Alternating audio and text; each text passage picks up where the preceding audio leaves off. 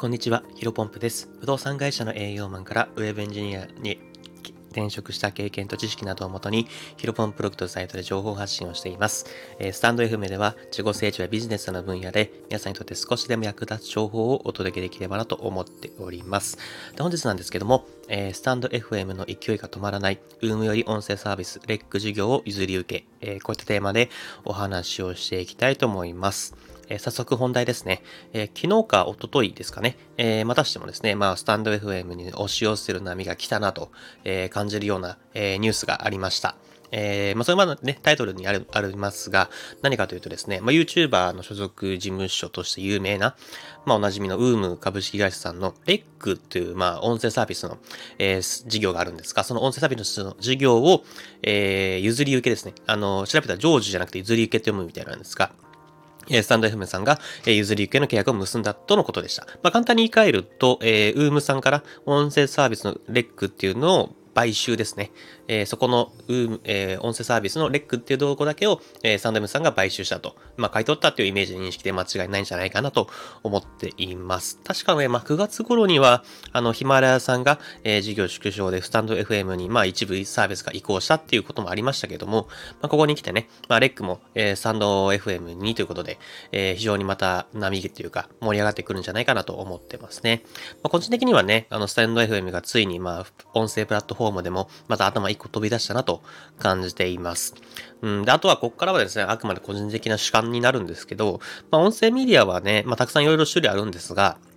まあ、スタンド FM と、あとはボイシーの2強になったかなというような、えー、イメージですね。もちろんね、両者に明確な違いがあって、えー、まあ、誰にも気軽に配信できるのがスタンド FM さんで、まあ、審査に通過しないと、えー限られた配信し、配信、限られた人でしか、えー配信ができないボイシーっていう、まあ、異なる点があるので、まあ、並べ考えてる、並べて考えるのは少しお門違いという部分もありますけども、まあ、明らかにね、えっ、と、これでまたスタンド FM の勢いが増したってことは変わらない事実なんじゃないかなと思っています。で僕はね、まあ、約1ヶ月前にね、あの、どの音声プラットフォーム、1ヶ月、2ヶ月前ぐらいか、2ヶ月前ぐらいにどの音声プラットフォームで配信するようにするか迷っていまして、まあ、いろいろと調べた結果、まあ、その時点でね、勢いがあるのがスタンド FM で、えーこれからも勢いが止まらないのは、もう、まあ、スタンド FM だろうな、だろうなと、ふうに予測をしてですね、まあ、スタンド FM を選んで、えースタンド FM で毎日更新をしたわけなんですけども、まあ、現時点でね、まあ、その選択はあながち、えー間違ってなかったんじゃないかなと思います。まあ、世間的にはね、まだまだ、うん、広がってないような音声メディアなんですけど、まあ、おそらく早くて来年、もしくは、えー再来年には、えー YouTube のように、どんどんどんどん広がっていくんじゃないかなと思っていますね。うん、やっぱり、まあね、一般的にはね、やっぱり、あの、お金があるところに人が集まってくるようになってきます。まあなんでまたお金の話かよというふうにね、感じる人もいるかもしれないですが、まあこれはね、まあビジネス上というかなんだろうな、世の中の摂理として仕方ないことかなと思ってます。でね、えっ、と、なぜまあ来年か再来年かっていうとですね、まあ、2つの理由があると思っています。1つはね、えー多分ね、音声だけで稼げる人が増えてくる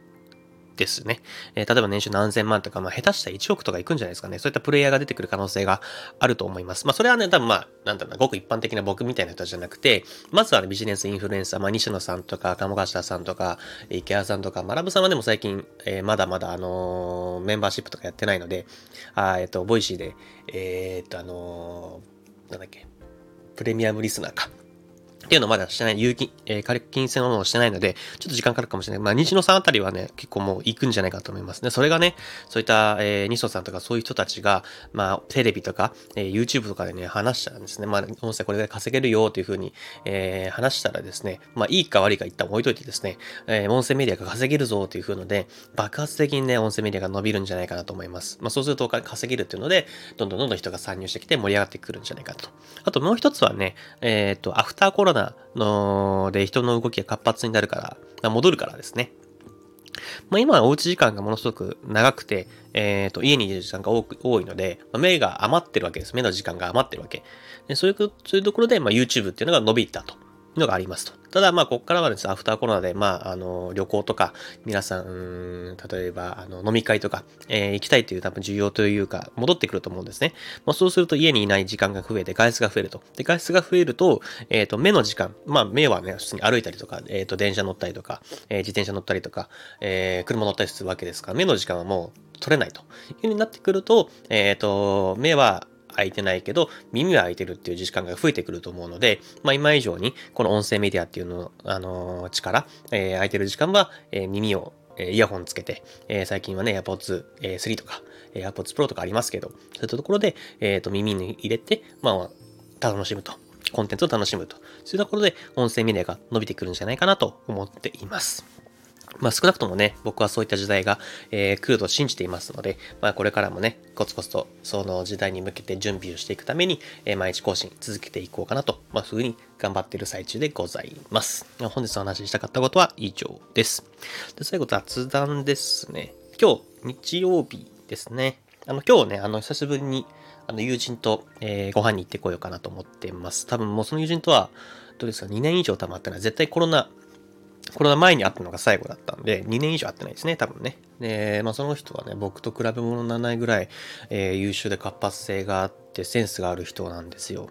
で、コロナになってからね、1回だけズームで、えー、飲み、ズーム飲み？オンライン飲み？でしたっけ？えー、したけど、多分それでもね、1ヶ月半以上は、なんで直接話してないというか、えー、いないです。まあ、たまにね、インスタとかで絡んでいて、お互いの、えー、なんだ、近況報告とかはしてたんですけど、まあ、なんとなく知ってるっていう状態だけど、まあ、具体的にどういったことになってるかっていうのは話してないですね。本当にね、その友人と話すと僕も負けてられないというふうにエネルギーが、あの、もらうことができるのですね。まあ、今日たくさん話して、えー、また明日から生きる活力に変換していければと思っています。じゃあ、引き続きですね。